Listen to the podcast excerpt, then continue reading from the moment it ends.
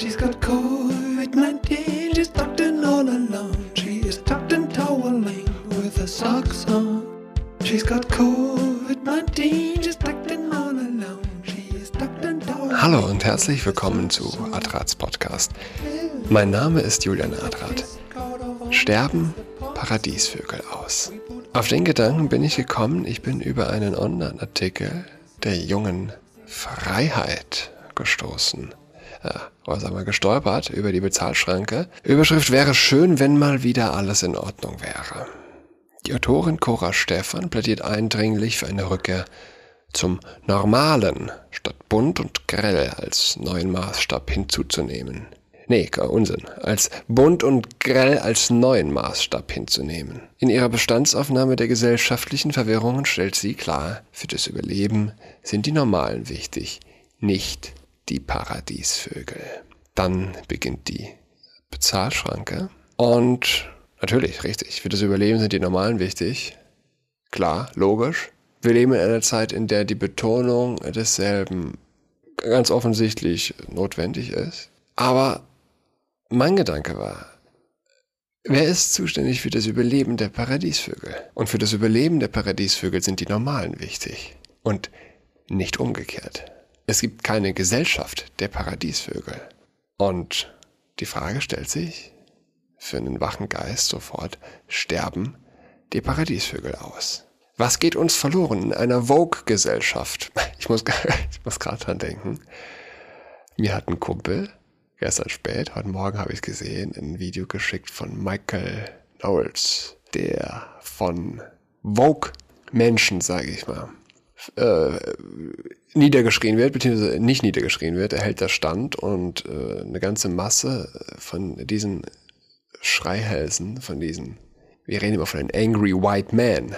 Aber das sind, die, die Angry White Men, die gibt es gar nicht. Also Angry White Vogue People müsste es eigentlich heißen. Ohne, ohne da eine billige, einen billigen Menschenverachtung zu verfallen. Aber ein, ein YouTube-Kommentar hat gelautet, äh, also er muss sagen, wenn er sich diese Leute anschaut, die da anfangen loszuschreien und Krawall machen und mit Sachen werfen wollen und den Knowles angehen wollen, der dann von drei Security-Leuten geschützt wird, die sehen aus, die sehen aus, als seien sie gerade aus dem, aus dem Keller der, ihrer Mutter gekrochen. Und äh, wie die an die Universität, was die an der Uni verloren haben, wie die an der Uni sein können, äh, baffles him, baffles me. Versteht er nicht. Das ist völlig richtig. Was geht uns verloren in einer, in einer Vogue-Gesellschaft? Eben gerade diese abgrundtief verwirrten, armseligen Kreaturen, die nicht, nicht viel mitbekommen haben äh, an körperlicher Ästhetik, sag ich mal. Weder an Intelligenz noch an körperlicher Ästhetik, die eher so eine Art, ach du meine Güte, es ist schwierig, da quasi einen Begriff zu finden, der nicht tatsächlich dann unangemessen beleidigt.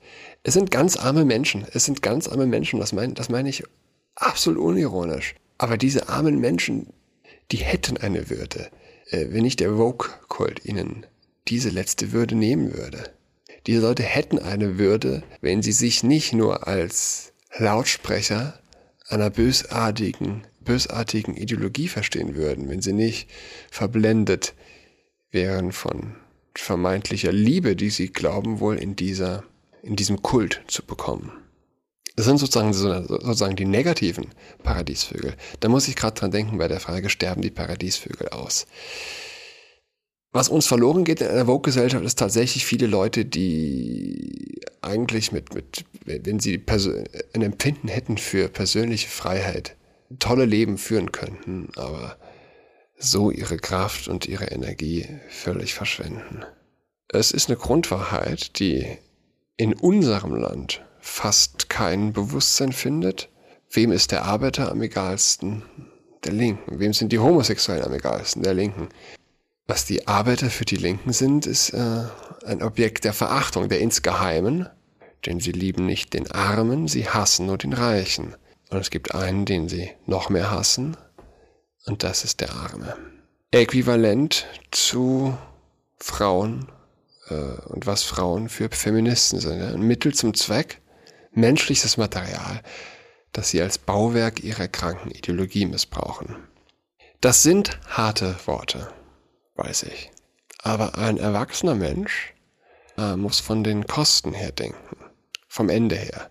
Und deshalb nochmal die Frage, stirbt der Paradiesvogel aus? Als ich das Wort zum ersten Mal gehört habe, da war ich 15. Äh, das ist zumindest der Punkt, an dem ich mich ganz explizit an, diese, an diesen Begriff äh, erinnere. Und zwar ging es da um den Münchner Paradiesvogel. Rudolf Mooshammer. Rudolf Mooshammer, der von einem irakischen Kurden, äh, einem jungen Mann, erdrosselt wurde. Das war ein großer Medienrummel und in dem Zusammenhang fiel eben das Wort öfters. Er hat, äh, Rudolf Mooshammer hat den, den jungen Mann am Bahnhof oder sonst wo angesprochen, hat ihm anscheinend 2000 Euro geboten für, für Sex und da kam es dann wohl doch äh, zum Streit bezüglich der Bezahlung. Nach vollführtem oder nicht vollführtem Akt, wie auch immer. Aber das ist gar nicht unser Thema. Ich sag mal so, verglichen mit ähm, Harald Klögler sehe Rudolf Mooshammer heute eher spießig aus. Ja? Der Druck auf den Paradiesvogel heutzutage, der wächst, ganz offensichtlich. Nicht nur ästhetisch, nicht nur optisch. Ja? Wenn heute in der Mittagspause in Berlin Mitte äh, nebeneinander gestellt, Mooshammer, Klögler ähm, und die Mittagspause machenden Berliner Angestellten. Da würde Mooshammer eher in die Schublade biederer Angestellter passen, als in die Schublade Klöckler Paradiesvogel. In die äh, Schub Schublade Mode, Modedesigner, äh, ich bin eine Frau mit Bart oder ein äh, Mann, der aussieht wie eine Frau mit Bart. Hier. Conchita Wurst. Mooshammer der Spießerlook. Das klingt alles sehr funny, aber die ähm, Latte für Paradiesvögel ist ziemlich, ziemlich hochgelegt worden und unsere Paradiesvögel verkümmern. Alex, der, der Alex, ja, Gewinnerin des aktuellen GNTM-Wettbewerbs, ist ein Mann. Ähm, vielleicht hat das Aufmerksamkeit gefunden, aber insofern es an mir ziemlich spurlos vorübergegangen ist, kann es keine allzu große Welle gewesen sein. Klar, die Linke wird sagen, Mission erfüllt, wir sind eben tolerant. Ähm, aber wenn Gewinnerin ein Wesen mit Hodensack ist, in der Show, die so viele Teenagerherzen bewegt, was ist ein Paradiesvogel gegenüber einer Frau mit Hodensack? Oh. Sekunde. Ja, also, wo war wir stehen geblieben? Ja, was ist ein Paradiesvogel heute gegenüber einer Frau mit Hodensack. Kleiner Einschub. Nun muss Alex keinen Hodensack haben, wenn man sich seine Stimme, ihre Stimme anhört. Nein, nein, wenn man sich seine Stimme anhört, weil seine, ihre Stimme ist die Stimme eines Mannes. Eine schöne, brummige, männliche Stimme. Also, ihre Stimme ist die Stimme eines Mannes und ähm, man mag sich davon täuschen lassen und gleich an den Hoden. Na gut, äh, die, dass sie redet wie ein Mann, dass die Stimme klingt wie die eines Mannes, kommt schließlich aus den Hoden, ja, aus den Ex-Hoden, die meinetwegen nicht mehr existent sind.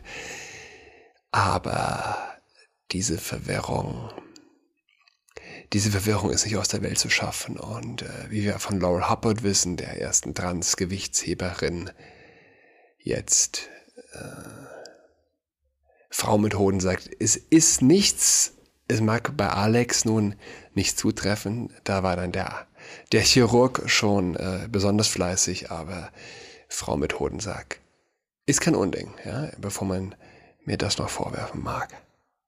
Es sind keine guten Zeiten für Paradiesvögel.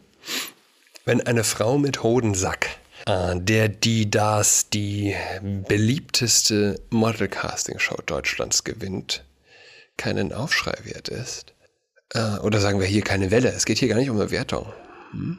äh, und kein Medium auch nur entfernt an der schnöden weiblichen äh, grammatikalischen Form kratzt, Gewinnerin, dann fragt sich der klassisch werdende Teenager-Paradiesvogel, Mann, oh Mann, wie soll, wie soll ich da bloß rausstechen?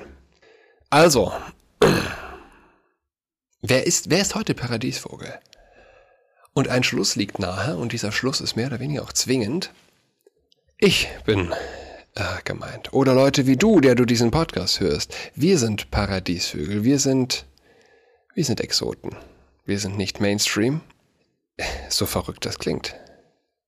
Paradiesvogel ist heute der Konservative und wir hatten die Thematik schon einige Male Outing. Heutiges Outing im klassischen gesellschaftlichen, äh, im klassischen Sinne, dass man etwas, etwas riskiert. Freunde, vielleicht, vielleicht sogar äh, den Job, ähm, äh, gesellschaftliche Anerkennung. Outing als Konservative, wo sich der Schwule in den 80er Jahren Outing, vor dem Outing fürchten musste, so muss sich heute der Konservative, so muss sich heutzutage, also heutzutage sozusagen der Paradiesvogel vor dem Outing fürchten. Ähm, das deckt sich übrigens mit einer für viele bemerkenswerten Tatsache. Nämlich, wer sind die lautesten Stimmen der Konservativen heute? Und äh, natürlich schaut man in die USA, wo wir auch schon Michael Knowles genannt haben. Es sind Schwule, Schwarze und Juden. Und ich muss denken an Horowitz, Wladimir Horowitz, der berühmte Pianist, der, ich glaube, er war das, der da mal gesagt hat, es gibt nur zwei es, oder es gibt nur, nur zwei Sorten Pianisten. Zwei, genau, es gibt nur zwei Sorten gute Pianisten. Äh, jüdische Pianisten und schwule Pianisten. äh, es gibt heutzutage, äh, die lauten Stimmen der, der neuen Konservativen äh, sind äh, schwarz, schwul oder Juden. Candace Owens, Thomas Sowell, Dave Rubin, Douglas Murray, Dennis Prager, Ben Shapiro. Äh, warum ist das so? Warum ist das so? Wer sagt, dass Paradiesvögel Menschen ohne Verstand sein müssen? Es ist eine kranke Gesellschaft, in der wir leben und wo ich von GNTM, Germany, Germany's Next Top Model, gesprochen habe. Das Fernsehprogramm ist eine hemmungslose Pseudo-Paradiesvögel-Orgie geworden.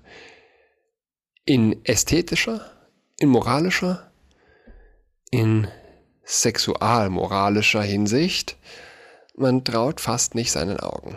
Das lineare Fernsehen, also das klassische Fernsehen, das an ein zeitliches Programm gebunden ist, stirbt den Softporno tot. Ähnlich wie Zeitungen, die auf größtmöglicher Effekthascherei äh, aus sind, um gegen Netflix ankommen äh, zu können, um gegen Amazon Prime und äh, ja, ankommen zu können, hilft nur noch der sexualmoralische Overkill, nur noch das Softporno.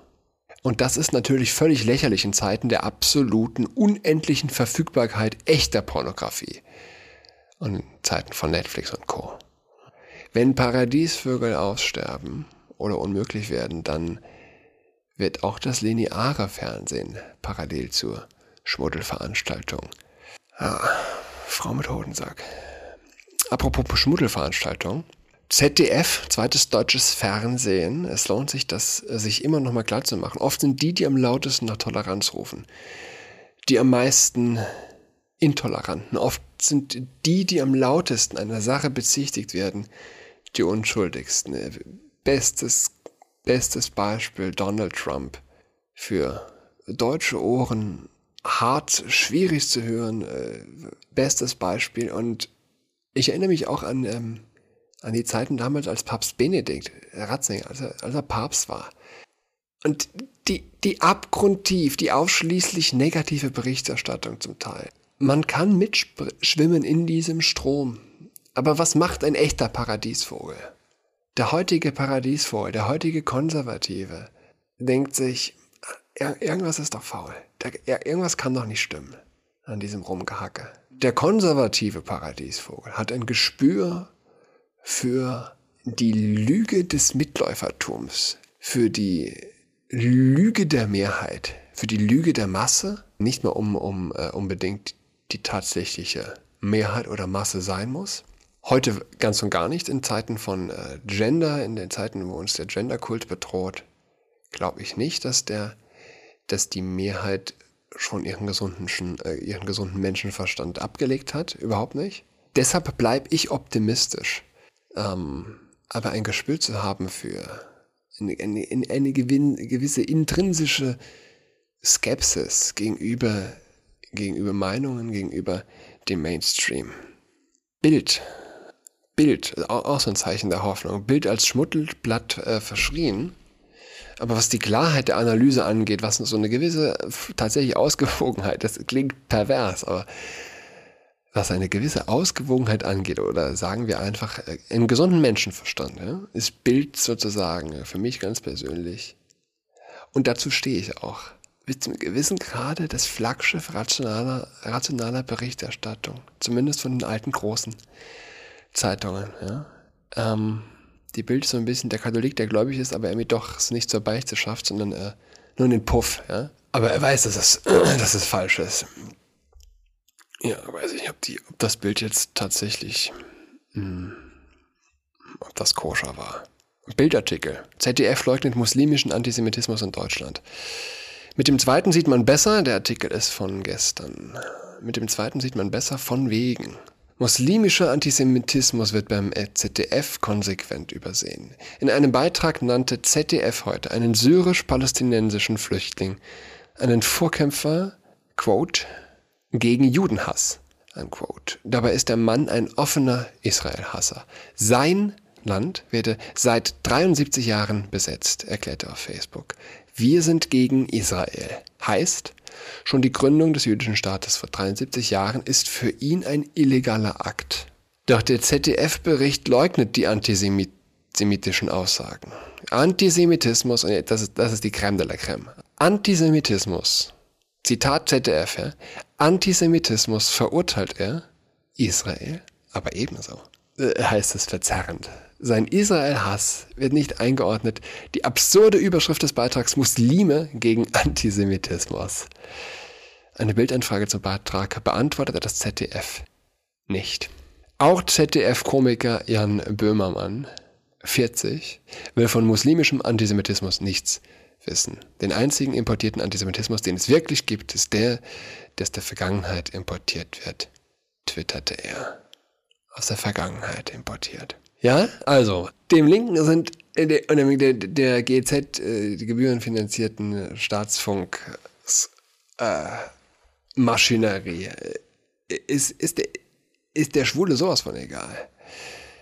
Äh, ist der Jude sowas von egal. Äh, Antisemitismus verurteilt er, Israel aber ebenso.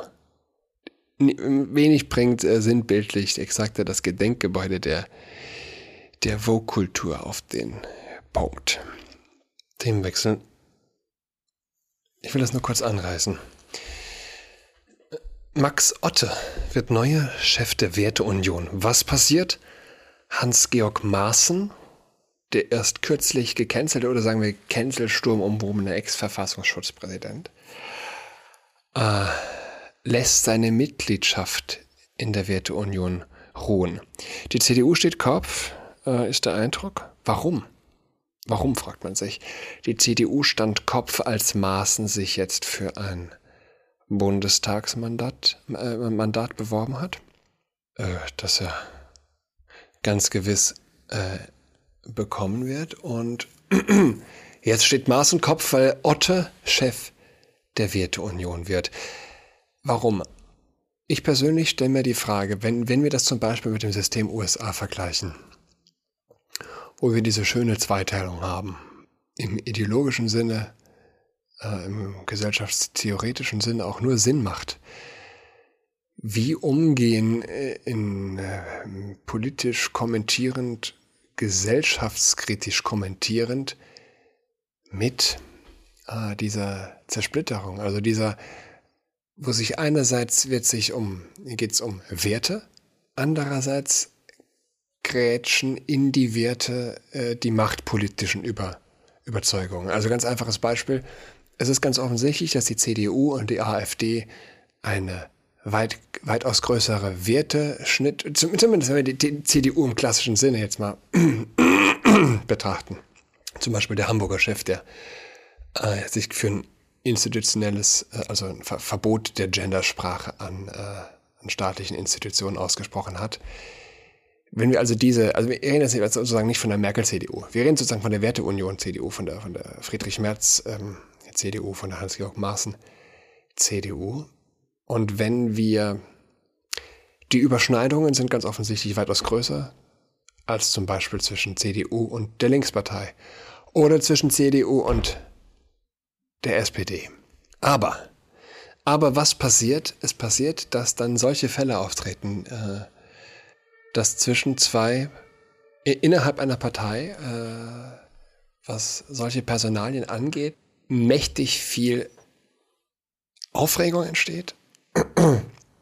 Und das macht es ein bisschen zermürbend. Das macht es ein bisschen uninteressant für, äh, um, um das zu kommentieren. Mich, mich interessiert es nicht, ob, ob die CDU hm, nochmal die Kurve bekommt, ob es der CDU hilft, wenn die AfD klein bleibt. Das interessiert mich überhaupt nicht. Ja? Was, was mich interessiert ist, schaffen wir wieder Werte in diesem Land. Und das ist mir egal, ob das die, ob das von einer AfD kommt, von einer FDP, von einer CDU, von einer x-beliebigen Partei. Interessiert mich nicht. Nun haben wir aber diese Parteienlandschaft und nun haben wir natürlich eine Konkurrenz zwischen CDU und AfD, die aus machtpolitischen Gründen die Macht äh, strategisch natürlich nicht zu ignorieren ist. Nochmal, nochmal festhalten, mich, mich interessiert es aber nicht. Und es, sollten je, es sollte jeden klar denkenden Menschen nicht interessieren.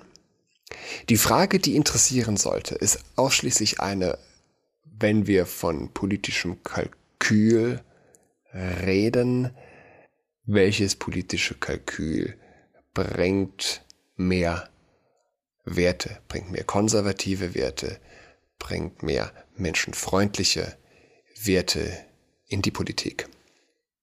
Ah, wir, wir stehen vor einem großen Dilemma. Wir stehen vor einem großen Dilemma und das ist an meinen Augen, dass wir nicht mehr über, wir haben, wenn, wenn uns die Liebe als gemeinsames Wertefundament, als gemeinsame Restüberzeugung verloren geht. Die Überzeugung, was ist Liebe? Wenn uns das verloren geht. Man kann über Atomenergie streiten. Man kann über Wehrpflicht streiten. Man kann über Hartz-IV-Sätze streiten. Worüber man schlecht streiten kann, ist ganz offensichtlich, wenn es um die Liebe geht. Wenn die einen sagen, ein Mann kann einen Mann heiraten, weil sie sich lieben, sie können Kinder adoptieren, weil sie sich lieben und ein anderer Mensch sagt eben, ja, nee, aber die Liebe, die Liebe ist auch nicht ein Mittel zum Zweck.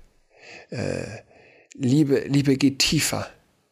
Liebe ähm, ist nicht losgelöst von einer Weitergabe des Lebens, ist nicht losgelöst von einer äh, ich sag mal, Zweifaltigkeit der menschlichen Hingabe.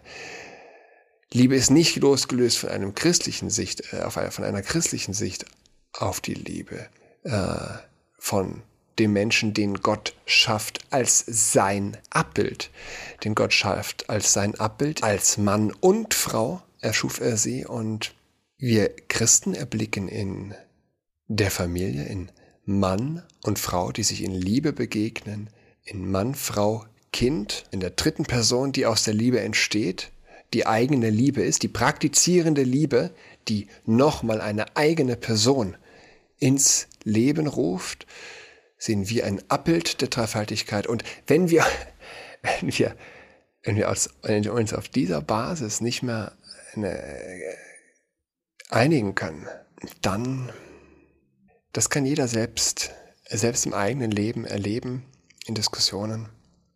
Es muss gar nicht explizit um eine Sache gehen. Die Gräben sind tief. Die Gräben sind tief, aber lassen wir die, die Spekulation auf machtpolitische Strukturen beiseite. Fangen wir bei uns an, beim eigenen Outing, bei dem eigenen, über, äh, beim eigenen Stehen zu den Überzeugungen. bleiben wir in der Liebe. Bis übermorgen. Goodbye. She's got COVID-19, she's tucked in all alone. She is tucked and toweling with her socks on. She's got COVID-19, she's tucked in all alone. She is tucked and toweling with her socks on.